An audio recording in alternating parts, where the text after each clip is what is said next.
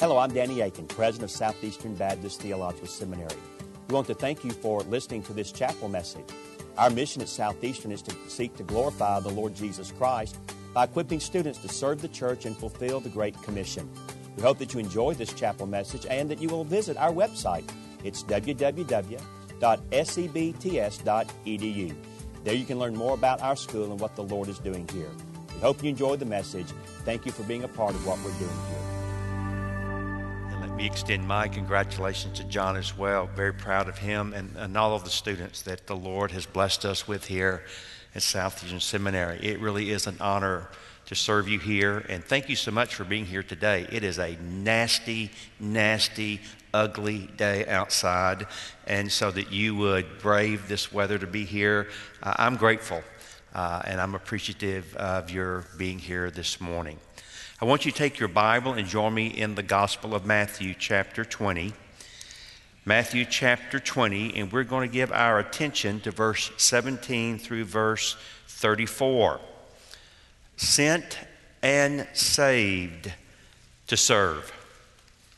Sent and saved to serve.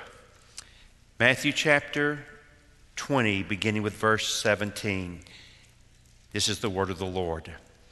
And as Jesus was going up to Jerusalem, he took the twelve disciples aside, and on the way he said to them, See, behold, we are going up to Jerusalem and the Son of Man will be delivered over to the chief priests and scribes, and they will condemn him to death, and deliver him over to the ethne, to the Gentiles, to the nations, to be mocked and flogged and crucified, and he will be raised on the third day. Then the mother of the sons of Zebedee came up to him with her sons, and kneeling before him, she asked him for something, and he said to her, What do you want? She said to him, Say that these two sons of mine are to sit, one at your right hand and one at your left, in your kingdom. Jesus answered, You do not know what you are asking. Are you able to drink the cup that I am to drink? They said to him, We are able. He said to them, You will drink my cup, but to sit at my right hand and at my left is not mine to grant but it is for those for whom it has been prepared by my Father. And when the ten heard it, they were indignant at the two brothers, but Jesus called them to him and said, You know that the ruler of the ethne, of the Gentiles, lorded over them, and their megaloi, their great ones, exercise authority over them. It shall not be so among you, but Whoever would be great among you must be your servant, and whoever would be first among you must be your slave. Even as the Son of Man came not to be served, but to serve and to give his life as a ransom for many. And as they went out of Jericho, a great crowd followed him, and behold, there were two blind men sitting by the roadside. And when they heard that Jesus was passing by, they cried out, Lord, have mercy on us, son of David. The crowd rebuked them, telling them to be silent, but they cried out all the more, Lord, have mercy on us, son of David. And stopping, Jesus called them and said, What do you want me to do for you? They said to him, Lord, let our eyes be opened. And Jesus, in pity, some translations have the word compassion one translation says, filled with tenderness. He touched their eyes, and immediately they recovered their sight and uh, they followed him. This last year has not been a good year in many ways for evangelicals and for Southern Baptist. Uh, many men who have had very high profile positions, uh, incredible influence, uh, wide notoriety and influence both in America and even internationally, have been forced to step aside either by resignation or by firing. I know some of these men Some even I count as close friends. As I think about what has happened, and I think about the embarrassment, I think about the shame, I think about how the cause of Christ has been harmed. Uh, it does seem to me that though there were many different reasons impacting these different individuals, there is a, a, a single thread that, in my mind, uh, runs throughout each situation, and many more like them that we have not heard about, and that is simply this. They forgot that they were saved by a Savior and sent by that same Savior to serve. They forgot that Jesus saved every one of us not to be superstars, He saved us to be His servants. Francis Schaeffer has been used by the Lord to greatly impact my life. I was introduced to his writings when I was a Bible college student and then also in seminary. His impact was great in that one, he taught me that you could be a Bible believing Christian and still use your mind. Uh, you did not have to check your brain at the door, but you could actually believe the Bible and still use your mind. In fact, I've often shared that one of my motivations, I think it was a good one, but one of my motivations for pursuing the PhD was that I could be a PhD who actually was an inerrantist and believed in an infallible Bible. And God did allow me to complete that degree. And I will say to you, at the age of 62, I have greater confidence in the Bible today than I have at any time in my life. I am absolutely certain this is God's infallible and inerrant word. But not only did Francis Schaeffer teach me a great deal about how to think, he also taught me a great deal about how to live. And on one occasion, he wrote these words, and they have been used by the Lord in my life repeatedly over the years. Christ says we are to take the lowest spot, but we like to take the higher. And we have a lovely rationalization for doing so because every time we take a bigger place, we say that we can have greater influence for Christ. But this is not the Lord's way. Leadership is not to be sought, leadership is to be waited for. And to the extent that we want power among men, to that extent we are in the flesh and not the Holy Spirit. He has no place in us. To the extent that I demand leadership and want leadership, to that extent, I am not ready to be a leader.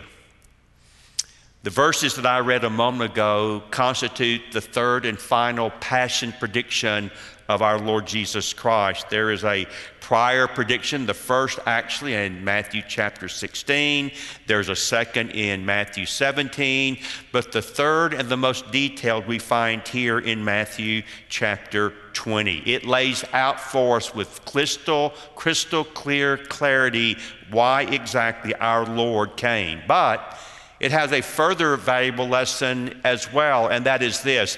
This passage teaches us what the gospel will, or certainly what the gospel should make of every one of us. And what should the gospel make of us? It should make us humble, lowly servants, just like the Lord Jesus Christ. But before you and I surrender to this calling to be a servant, we need to raise and ask some pretty significant questions. What is the nature of being a servant? What exactly is involved in being a servant of the Lord Jesus? What does it mean to be a servant of the suffering servant of the Lord? I want to make quick five observations from these verses that I think give us insight into the nature of being a servant of our Savior. Number one, we should always consider the cost of being a servant.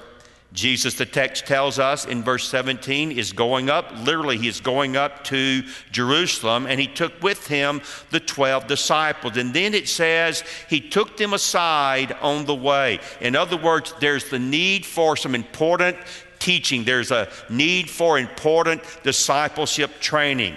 And as I mentioned a moment ago, verses 18 and 19 provide the most detailed prophecy in the Gospels of his coming passion. these words that you read here recall passages like Psalm 22, the crucifixion psalm, and also one of the suffering servant songs in Isaiah chapter 50 and verse 6. And Jesus, in these verses, notes no less than seven things that are going to happen to him, all of which came to be true. He says in verse 18, See, behold, we are going up to Jerusalem, and the Son of Man, that wonderful messianic title that he draws from Daniel chapter 7, the Son of Man, number one, will be delivered over to the chief priests and scribes. Number two, they will condemn him to death. Number three, they will deliver him over to the Gentiles to be, number four, mocked, flogged, crucified, and seventh and finally, he will be raised on the third day. He will be condemned. It's a legal term. Uh, the idea is he will be tried and executed as a criminal within the legal system of the Gentile world, the Roman Empire. But what I want us to understand is our Lord clearly understood that His life, His path was sovereignly and providentially laid out by His Father. There were no accidents, there were no mistakes, nothing was left to chance. His life was laid out in minute detail. And what I want us to understand this morning is this the same thing is true for you and me. Your life is not an accident. You're not moving forward willy nilly with God just kind of haphazardly up there looking down with no control, with no direction. No. God is in control of your life to the last detail. He's in control of your life to the last breath. There are no accidents. There are never any surprises with our God and His will for our lives. God never has an aha moment. God never says to Himself, Well, I didn't see that coming. No, open theism is nothing less than a heresy. It is a false teaching that would deny the complete and the total and the absolute omniscience of our great God. And yes, we need to recognize that for some of us, our life may involve suffering, not certainly the suffering of uh, bearing the sins of the world, but following in the footsteps of this suffering servant. It may be that God indeed calls you to such a life. God may even call you to a life of martyrdom. That's His purpose, that's His plan, that's His business. Our responsibility is simply to say yes and to obey. I remember several years ago when I was speaking at a church in the Houston area, and I had dinner on a Friday night at a home there where I was uh, staying, and uh, the lady knew about uh, our missions focus here and our missions emphasis. In fact, she said, I understand that, that Southeastern is the Great Commission Seminary. And I said, Well, I would not go that far, but I certainly believe that the Great Commission is important to us, and, and we seek to obey the, the final marching orders of the Lord Jesus. And, and then she asked me, Well, where do you send your missionaries? And I said, Well, we, we, we, send them where the Lord leads them. And she then asked, She said, Well, do they go to dangerous places? And I said, Well, most of them go to difficult places. And uh, they go to places where the gospel is not uh, well thought of. And certainly they are not in a majority context as a Christian. And yes, some of them are in very dangerous places. And I'll never forget what she said. She said, Well, I would never want my child to be a missionary. I would never want my grandchildren to be a missionary. I'm glad to give my money, but I don't want to give my children or my grandchildren. That is not the way of Jesus. And the Bible says being a servant is something that before you enter into that path, you better be very careful and count the cost. Number two, you can, should consider the challenge to being a servant. You see, being a servant doesn't come easy, especially for those of us who have dreamed all of our lives of being served. Uh, sometimes we deceive ourselves into believing something that amazingly most people actually think is in the Bible, but we know that it's not. The Lord takes care of those who take care of themselves. Uh, that is not in the Bible, okay?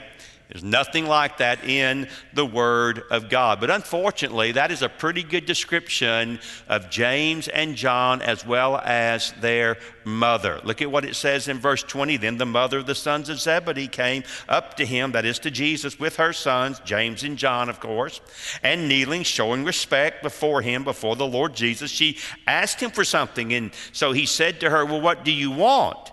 Uh, if you read Mark's account, she says, Lord, I want you to do what I asked. Sort like your children with you. Daddy, Mama, I want you to do something for me. Well, what is it you want me to do? Well, I want you to say yes before I tell you what it is. Well, we, we get that uh, from, from those that have gone before us, i.e., two of the disciples and their mother. So he says, though, no, no, no, no, no. What do you want? And she said to him in verse 21, Well, say that these two sons of mine are to sit, one at your right hand and one at your left, in your kingdom. Now, they get so much wrong here. And, and it's amazing if you think about it. Were, were they listening when he spoke, verse 18 and verse 19? Were they listening when he gave two prior passion predictions? Were, were they listening? When he said in chapter 19 and verse 30, but many who are first will be last, and the last first, and then again, he simply reverses the order in chapter 20, verse 16. So the last will be first, and the first last. Were they listening? I, if they were, they weren't paying very good attention. They certainly did not grasp what he was saying. Now, let's be fair, they do get one thing right. Uh, he is headed for glory and he is headed for a kingdom. They're right about that. And the Bible is crystal clear that in the end, our great God and King, the Lord Jesus, wins. Good. They got that right too. But how you get to that glory, they could not have been more wrong. They still don't get it. And what they need is something that all of us need in this room this morning. They needed a lesson on drinking a cup. Look at what he says there in verse 22. Jesus answered, You do not know what you're asking. Are you able to drink the cup that I am to drink? And they said quickly and unwittingly, We are able. And he said to them, You will drink my cup, but to sit at my right hand and at my left is not mine to grant, but it is for those for whom it has been prepared by my Father. James and John come and they allow their mother to do their dirty work for them. I've always found it interesting that they cut Peter out of the deal. Of course, we learned again that blood is often thicker than water, and so Peter, along with the others, are not involved in their request. Furthermore, their request, as I mentioned a moment ago, reveals their complete ignorance or their unawareness of what Jesus just said. Furthermore, if you go back to chapter 19 and verse 28, you discover this Jesus has already told the 12 disciples, You're going to sit on 12 thrones. And you're going to sit on those 12 thrones and you're going to judge the 12 tribes of Israel. And Peter and James thought about that and they said, Well, that's not enough. Now, think about that. It's not enough that Jesus is going to let me sit on a throne. We want the best throne. I want the throne on his left, and I want the throne on his right. They wanted the two most honored thrones. Their response, by the way, reveals at least three things. One, they had a very superficial understanding, even at this point, of what it means to follow Jesus and be his disciples. Secondly, they had a pretty inflated opinion of themselves and their own importance. And thirdly, they were so wrong headed in how God measures greatness. By the way, it is very interesting to me that at the time of our Lord's greatest glory, there were two people at his left and at his right, but they were not sitting on thrones. They were hanging on crosses. Jesus, in responding to them, is very firm but gentle. He's very direct, but he is gracious. And he says to them in verse 23 You will drink my cup. But to sit at my right and my left, that's something my Father will decide. In the Bible, the cup is a very powerful metaphor. Sometimes it stands for accepting your destiny. But other times, particularly in the prophets, drinking a cup is a picture of drinking and bearing the wrath of God. And Jesus clearly understood that the cup that he was going to drink not only would involve the suffering physically of dying on that cross, but spiritually, he would be drinking into himself, into his own body, the judgment of the wrath of God in your place and in my place. And even though he was the perfect Son of God, fully God, fully man, no sin whatsoever, completely committed and devoted to the will of God, even our Lord could pray in Matthew chapter 26 and verse 39 My Father, if it is possible, let this cup pass from me, yet not as I will, but as you will. And by the way, Jesus was right. James and John would drink a cup. James would be, of course, the first of the disciples martyred in Acts chapter 12.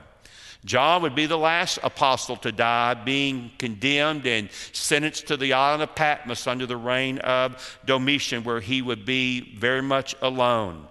And yet he reminds them who sits at my left and who sits at my right. That is not for you to decide. That is something my Father will decide. And once again, like us, James and John fail to see that the pathway to glory almost always involves a pathway of suffering. Before you and I receive the crown of glory, there's first of all a cup of suffering. We need to consider the cost and the challenge of being a servant. But number three, we should consider the conflict in being a servant. Verse 24. Now, when the ten heard it, they were indignant. They were angered. They were ticked off. Eugene Peterson, the message says, they lost their tempers thoroughly disgusted with the two brothers. So they're angry. Now, are they angry in a righteous way? I don't think so. I think they were angry, number one, and most likely because they didn't think of it first.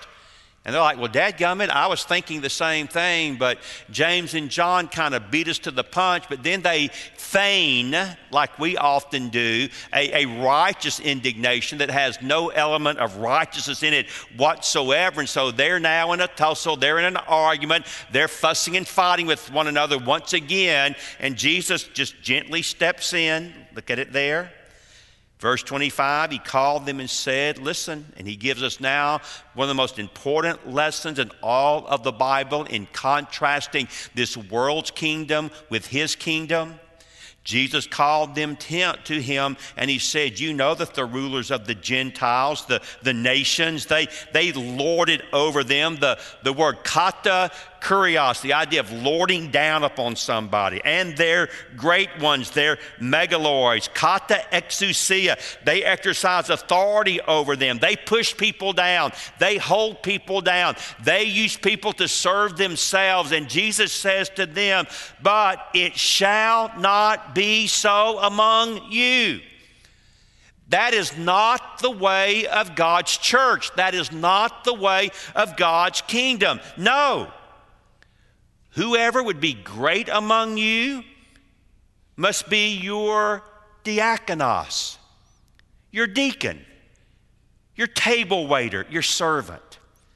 And whoever would be first among you must actually be your, your doulos, your slave. In this world in which we live, this fallen world, the more important you are, the more people serve you.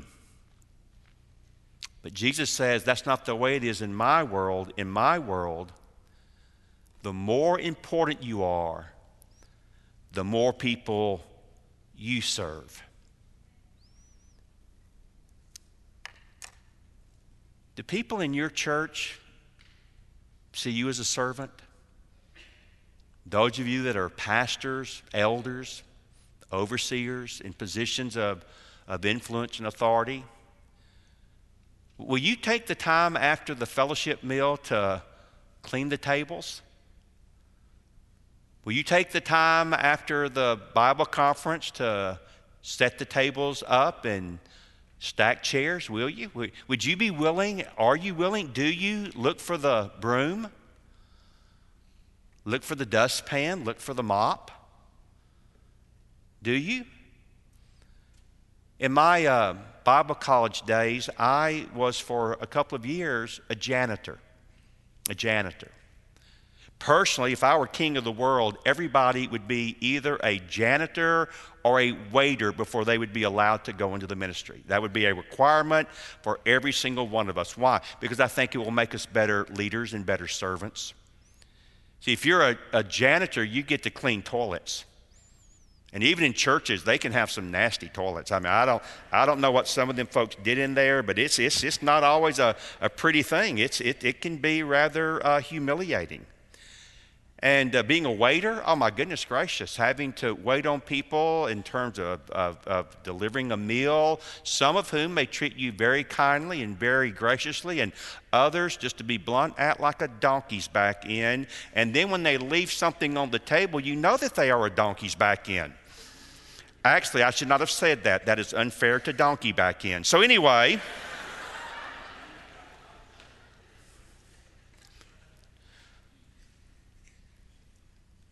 But there have been times in my life when I've been embarrassed by what friends of mine have said to a waiter or a waitress. Been embarrassed by the tone of their voice by the demands that they make. And then because they were the one that was in charge, or they were the one that was uh, responsible for the meal, I always try as best I can to see. And I've been many times embarrassed at the pathetic, pathetic tip that was left after we, we left. I haven't told this story in a long time, so most of you would not know it. But when Charlotte and I were first married, like all of you, we were poor as we could possibly be. And so we had a standing rule. Anytime anybody asked us to go out for Sunday dinner, we had a very quick and simple response yes. Yes. If you want to invite us out for lunch or dinner, yes, we will be glad to go. And so I remember one time on a Sunday afternoon, we were invited to go to a restaurant in the Garland, Texas area called the Hungry Bull. Now, that's just, you know, like a Texas road. Well, no, it's not as nice as a Texas roadhouse, but nevertheless, it, it had really good food. And so we are there at the, at the Hungry Bull. And of course, those of you that have, have met me or been around me know that I'm just a yakety, yakety, yakety, yakety, yakety kind of person. I'm still the only person, I think, in the history of the world that made an A in sociology and got an F in conduct in the same class. You say, how in the world do you make an A in the class but get an F in conduct? Well, I wouldn't shut up. And uh, literally on the, on the next to last, on the last day of class, Mr. Cantrell, the teacher said, Akin, I will give you a D for your conduct grade if you'll just shut up today. I got my F. And so anyway, I, I, it just, you know, I, I tried. I, I, I, in fact, again, I don't know why I'm digressing on this. I, I'm probably the only person ever who in the third grade had a teacher literally tie me in the desk and put masking tape over my mouth. Now, she should be in jail for that. and today she would be, but not back then. And so I, I was just one of these kind. So, anyway, we're at the Hungry Bull. And this lady walks over that's waiting on us, and I'm, I'm just being, you know, who I am. And I said, Well, how are you doing today? And she just responds, uh, It's Sunday, isn't it? Well, if I'd been smart, I would have stopped right there, but I'm not always intelligent. And so I thought, well, okay. And I said, well, I know. Unfortunately, you have to work on Sunday. And if you didn't have to work on Sunday, you could, you could go to church. And she responded, church would be the last place that I would go. Well, now I'm wishing I had not opened my mouth to say anything, but I'm too far into it now. And So I looked at her and I said, Well, what, why, why would you not want to go to church? And she reached into her apron and she pulled out a tract. And she said, This thing right here won't feed my children. You Christians are the cheapest and rudest people I wait on all week. And she turned and walked away. And I was just devastated. I mean, I'm like 23, 24 years old, just surrendered to the ministry, just begun to walk with the Lord. And I just, I was totally unprepared for that. And so in a moment, she came back. And I asked the Lord very quickly, Lord, just give me something to say. And so when she came back, I said, Can I just say one more thing? And she said, Well, yeah, go ahead. I, I asked for it. I said, No, I, I, I want to say, first of all, I'm so sorry when, when Christian people have been rude to you. I, I, I, am, I am very sorry, and I, I want to apologize. But I want to tell you something. If the Lord Jesus were to come into your restaurant, he would not be rude. And secondly, I am so sorry for all the times Christian people have been cheap and have left like a gospel tract rather than any money. Because I just want you to know that if the Lord Jesus were to come into your restaurant and you were to wait on him, not only would he be the most kind and gracious person you'd ever wait on, he'd be really generous. He, really would. Now, folks, I don't say this to boast. I don't. But because of that experience, and my wife is here and she can tell you, we, we just had a conviction drilled into our soul that we have honored all of our lives. We never, we never, we never ever, ever, ever tip less than 15%. And now, for decades, because God has blessed us and we're just fine, we never tip less than 20%, ever. Ever, ever, ever. And in fact, we have what we call our Waffle House ministry. I don't know about you, but I like really like the Waffle House. And, and, and if you're too uppity to go to the Waffle House, shame on you. Um, I don't know what your problem is. I mean, the food is good, they serve you quickly, and uh, so we love to go to the. We, fact, we went to the Waffle House last night. I got home and she said, "Honey, I don't want to cook tonight." And I'm going to be playful and say, Well, what's new? No, I did not say that. And that's not true. That's not true. That's not true. I'm just playing. I'm just playing. Oh, Lord, I shouldn't even played. But anyway, I said, No, honey, I, I'll be happy to take you out. Where would you like to go? I want to go to the Waffle House. And so we went down to the Waffle House, and we always get the same thing. I always get, by the way, I don't know why I'm digressing on this, but hey, I always get the, the All Star, the, the All Star breakfast, you know, eggs over medium, bacon, grits, wheat toast, and a waffle on the crispy side. That's what I always get. And when you put my order together, yes, brother, that, that it, it will bless you. It will bless you. With what she gets, it's always about 17 to 19 dollars. For some reason, the Waffle House doesn't always figure the money exactly the same way, but that's okay. It's always between 17 and 19 dollars. And again, just because this is something that God put in our i'm not saying you have to do this i'm just saying we have to do this because god's impressed it upon us and plus we love doing it we always pay for that meal with $40 $40. So last night, as I walked over, I put two 20s down. He started, well, just a minute. I said, no, no, no. The rest of it is for you. And he just lit up, as you can imagine, like a Christmas tree. And we actually had a lady in Indianapolis say one time to us when we did this, she said, You know, you've just gave me more than that one tip than I've made in eight hours today. Now, is a few extra dollars a any skin off our nose? No, it's not at all. But it is a way for us to represent well our servant in that kind of context.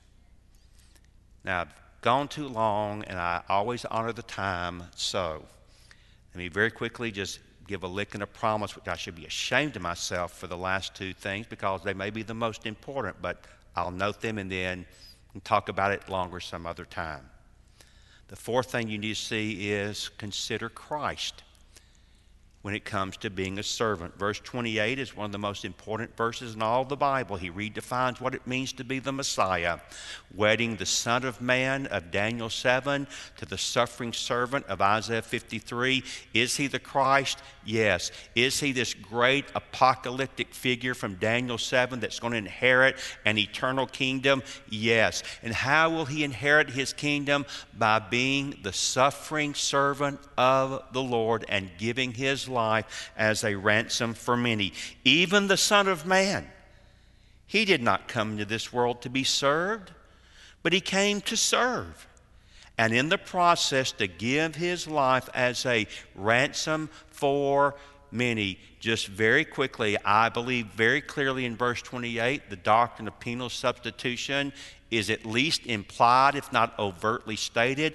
I was visiting with my good friend David Allen on Monday, who just wrote an excellent book on the atonement, and he says, You know, there are a lot of guys today that are giving ground and acquiescing and pulling back from the doctrine of penal substitution that he died in our place and paid our penalty. But, brothers and sisters, the only way you can go down that road is deny the clear, unequivocal teaching of the Word of God. He died in your place. He paid the penalty that you should have paid. He paid in full the ransom. He, by the blood of his cross, set you free from sin and Satan and hell and all the other horrible things that result from the fallen world of Adam ushered in on all of us. And when you think about what it means to be a follower of Jesus, you just think about the Son of Man, this wonderful glorious King from heaven who stooped and came down. How dare we not be willing to stoop and come down ourselves?